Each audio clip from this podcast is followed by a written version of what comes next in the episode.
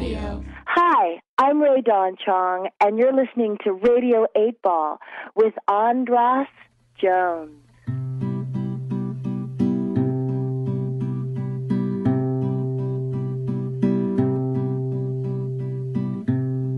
Radio 8 Ball, give us a shake.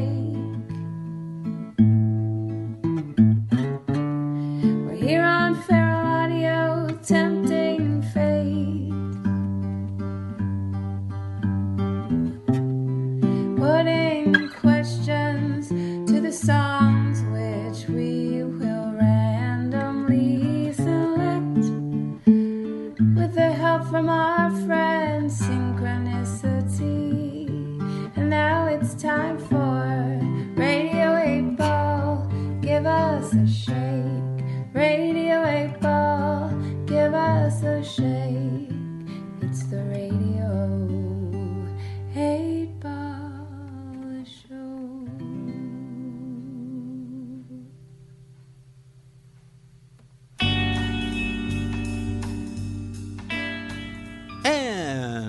welcome back to Radio 8 Ball. I'm your host, Andras Jones, and this is the show where we answer questions by picking songs at random and interpreting those randomly chosen songs as the answers to the questions, like picking musical tarot cards.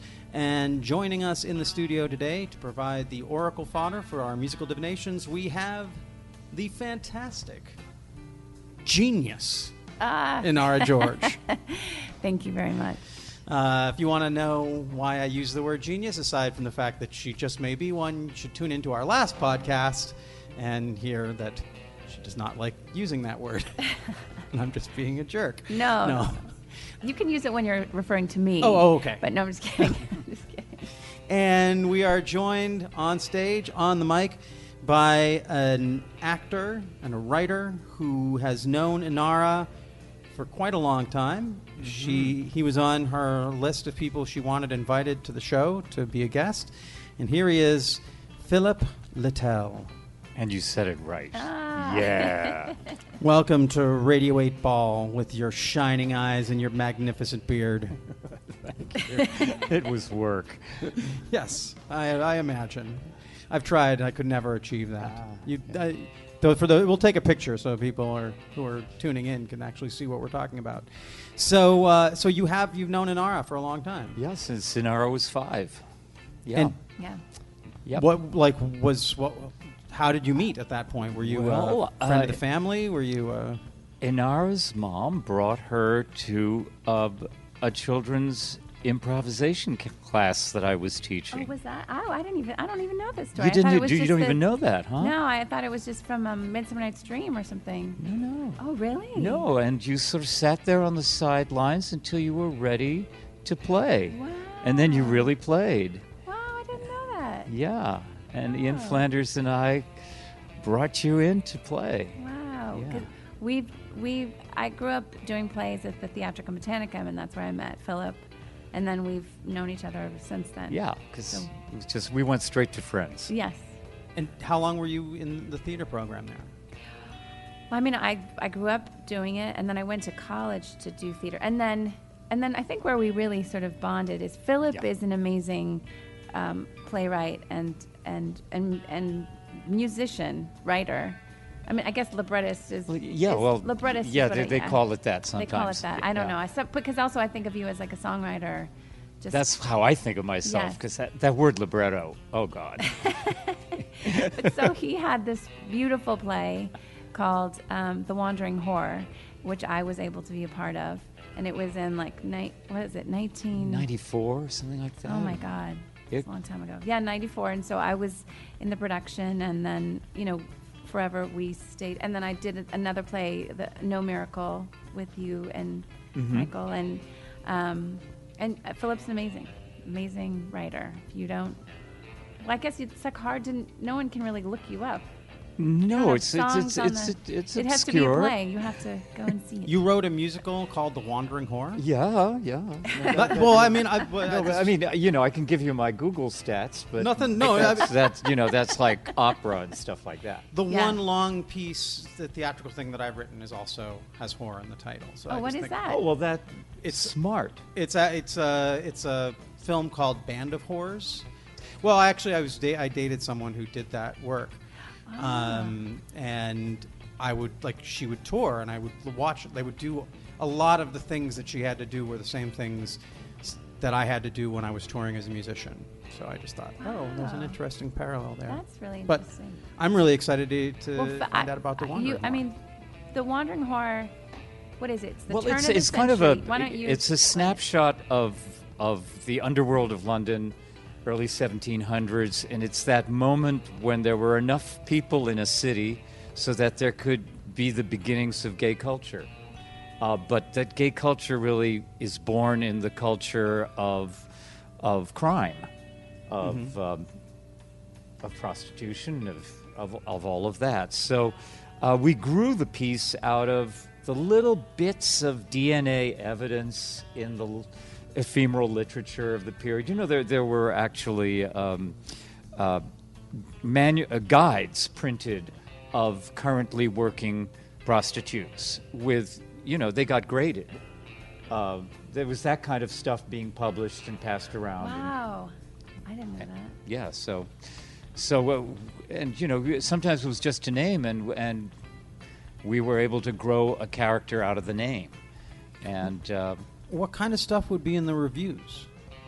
pardon me Well, in the reviews that they. oh well uh, whether she's fat whether she does certain things well or not or uh, I would think it that the very main specific. thing, uh, maybe you're not even aware of it, but I would just think the main thing would just be cleanliness in that. Like, I like, Probably not the main thing, actually.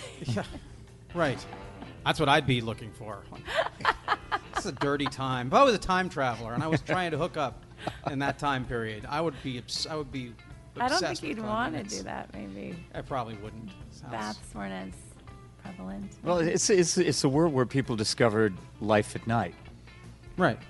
yeah that was brand new yeah, and not that bright not that light it's dark. Because of that. Because was that the beginning of gas, the gas lights and all that. Like, oh no wa- it's way way oh, before Oh, this say you're saying 17? Yeah, no, you oh. even you you hired people to light you through the streets if you didn't want to get into serious trouble or step in stuff.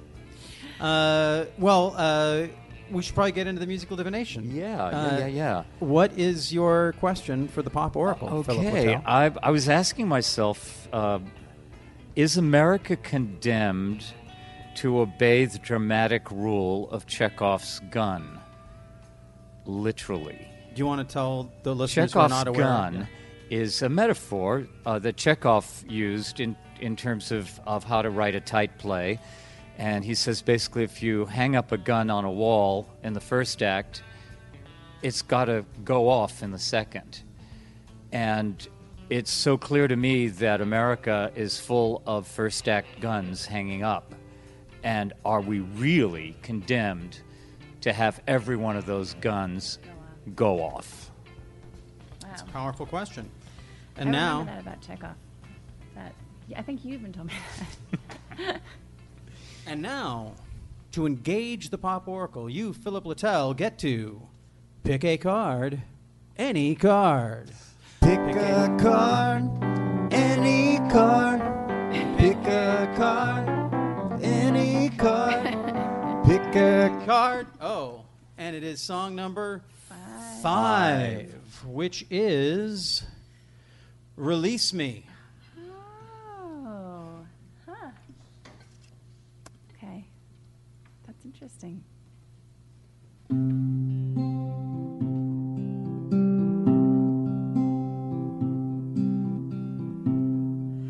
My love,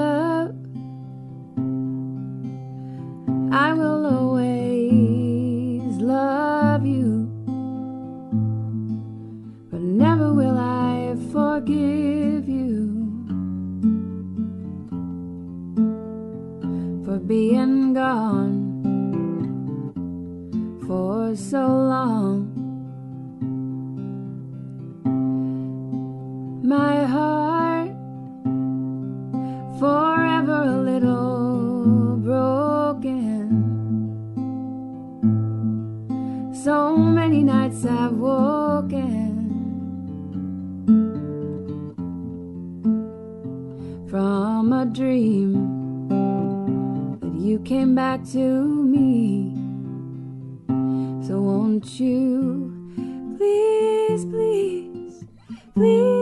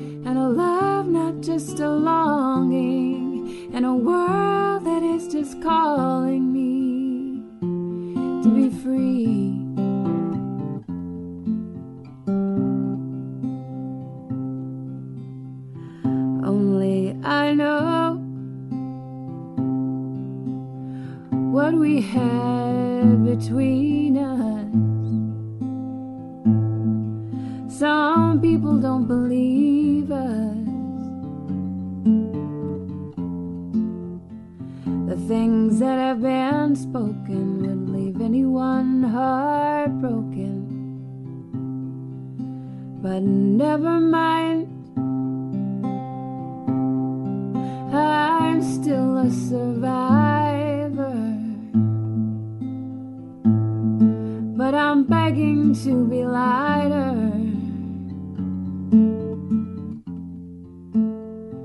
It's all on me to set this free. So won't you please, please, please, please, please. Please, please, please, please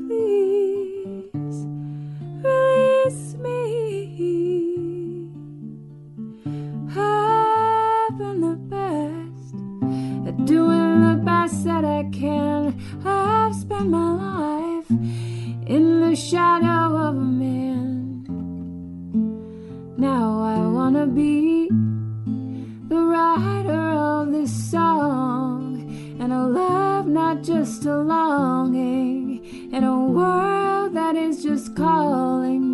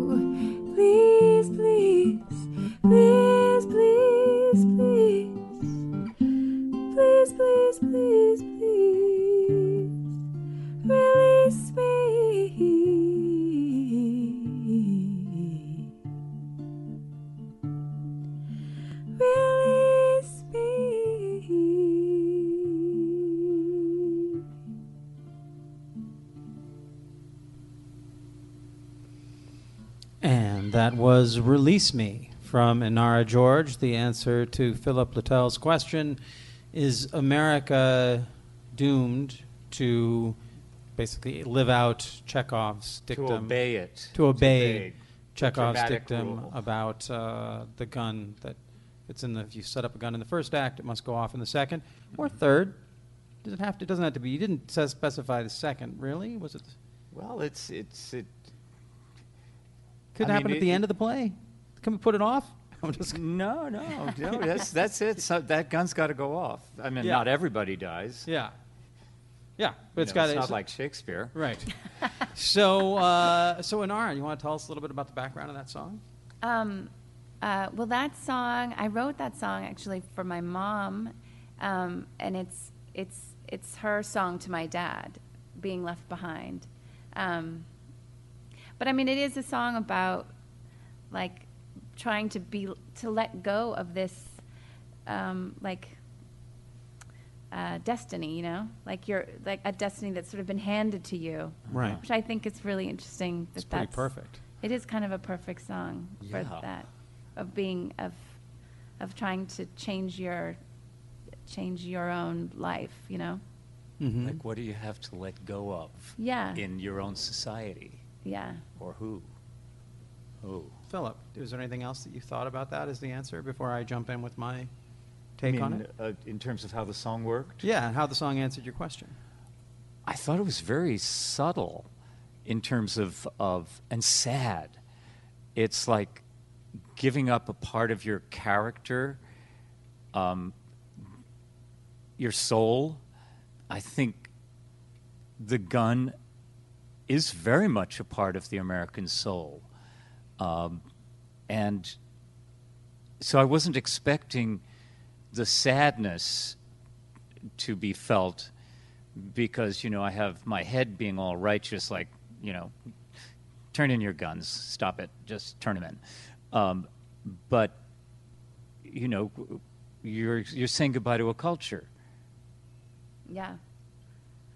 Well, and I think it's also interesting, like the self, the the, the self-fulfilled prophecies, right? That, Uh-huh. I mean, even like the religious prophecy of of Armageddon or something. Like, what are we? Are we? We are. Why are we doing this to ourselves? Right. I mean, why do we say these things Yeah. and and relish them so much? You know, why? I mean, half our friends are are are stoned on conspiracy theories. Yeah. You know, it's they can't get enough of them, and so what is that hunger? Yeah. Um,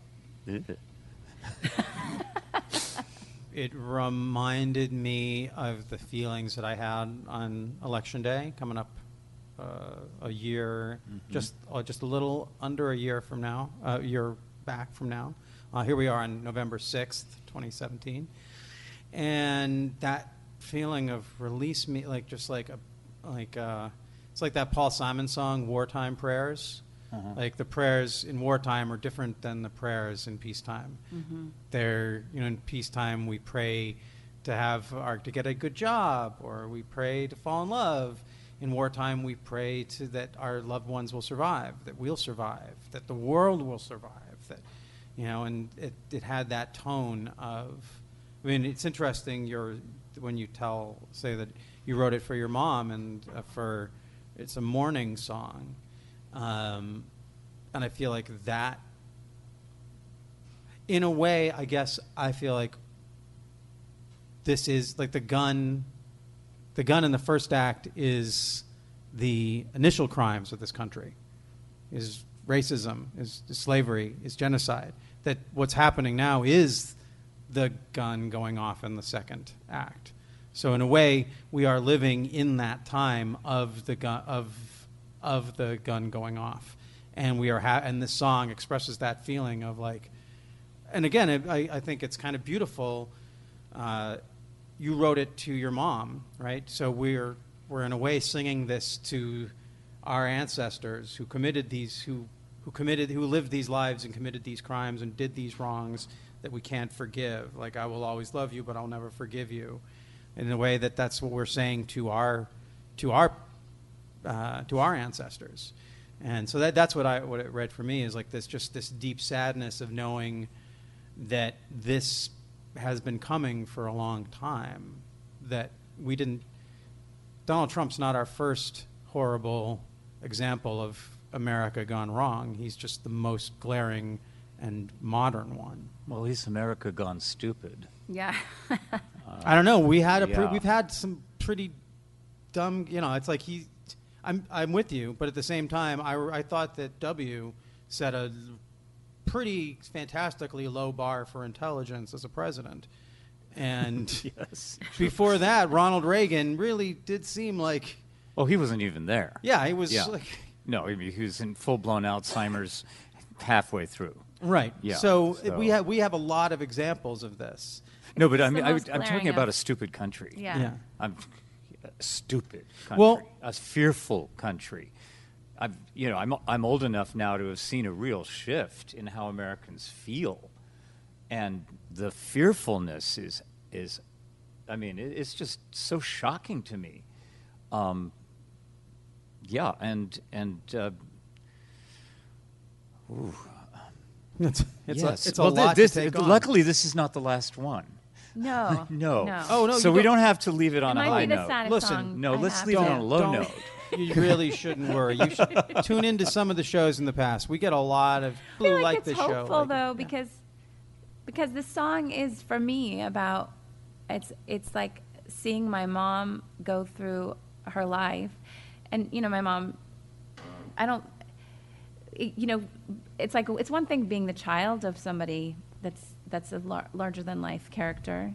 Um, uh, but to be the one left behind because you no matter how much you want to move on people constantly reminding you Yeah. of how great he was. Yeah. so how do you you know so so in some ways i feel like this song is about really like moving on. And so in terms of your question is like i think it it does sort of say it is possible but it's like we have to let it go like we uh, we have to consciously like make decisions about taking it off the wall and, you know and as you said, let go of how great we are for a while. Well, while. I mean, I I have to say, if there's one thing about this election, is that it's it's really put into perspective how much stuff I was not thinking about, or the whole country wasn't thinking about, and that some people continue to not think about it. But I think that if you were at all of any mindset that that America needed work, that we we needed to change, when this happened, it was like, oh no, we didn't need like, we didn't need just like a like a clean like a you know vacuum clean. I mean, we needed to take everything out, clean the whole room, and then put everything back, get rid of stuff. I mean, we had to do Well, a the, the bad news remodel. started for me when Obama was elected, and I noticed a sudden uptick in in racist expression, Yeah, and uh, you know the Obama effect on on on gun sales. yeah, it, and so, in a way, Trump is just part two of this rage that's come up. I mean, it, it's like being, you know, you don't want to hear your house has termites, Yeah. but you really need to know. yeah.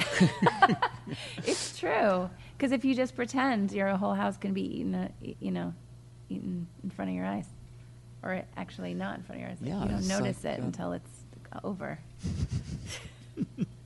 And I can always beat up the South in my mind.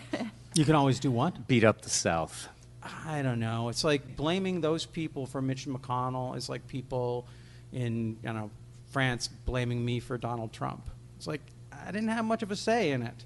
I live in Washington. My vote didn't. I didn't get to vote really against Donald Trump. Hillary Clinton won there, even though. Get mad at me. I voted for Jill Stein in Washington State. I, we're a progressive state. We can. We, it didn't affect the election. They don't have some. Doesn't have some magical property that it flipped the votes in Ohio. Um, Watch out. Oh no, people get so out. mad. People get very mad. But I just think it's great that I think it's great to ask a really tough question that makes us look at this. The motto of the show is questions answered, answers questioned, which means we don't have to come on to uh, an actual solid answer here. But being able to look at this with a group of people on stage and then people maybe listening to this and having to like weather this difficult conversation and to have these difficult feelings, I think that's part of it. We, we got to look at that gun and figure out how it's going to be used in that second act. So that's what I thought. Anyway, thanks, Philip. Thank you. Thank you. Thanks for listening to Radio 8 Ball on Feral Audio. If you'd like more information about the Pop Oracle, please check out our website at radio8ball.com, where you can find out about upcoming shows, about asking your own question on the podcast, and about our Radio 8 Ball app that allows you to engage the Pop Oracle directly in the form of every song ever performed on Radio 8 Ball. I hope today's musical divination brings and brought the sync to you wherever you are. Until next time, I'm your host, Andras Jones, wishing you lots of spine tingling synchronicities, connections with the natural world, and all the inspiration you can handle. It's the Radio 8 Ball Show.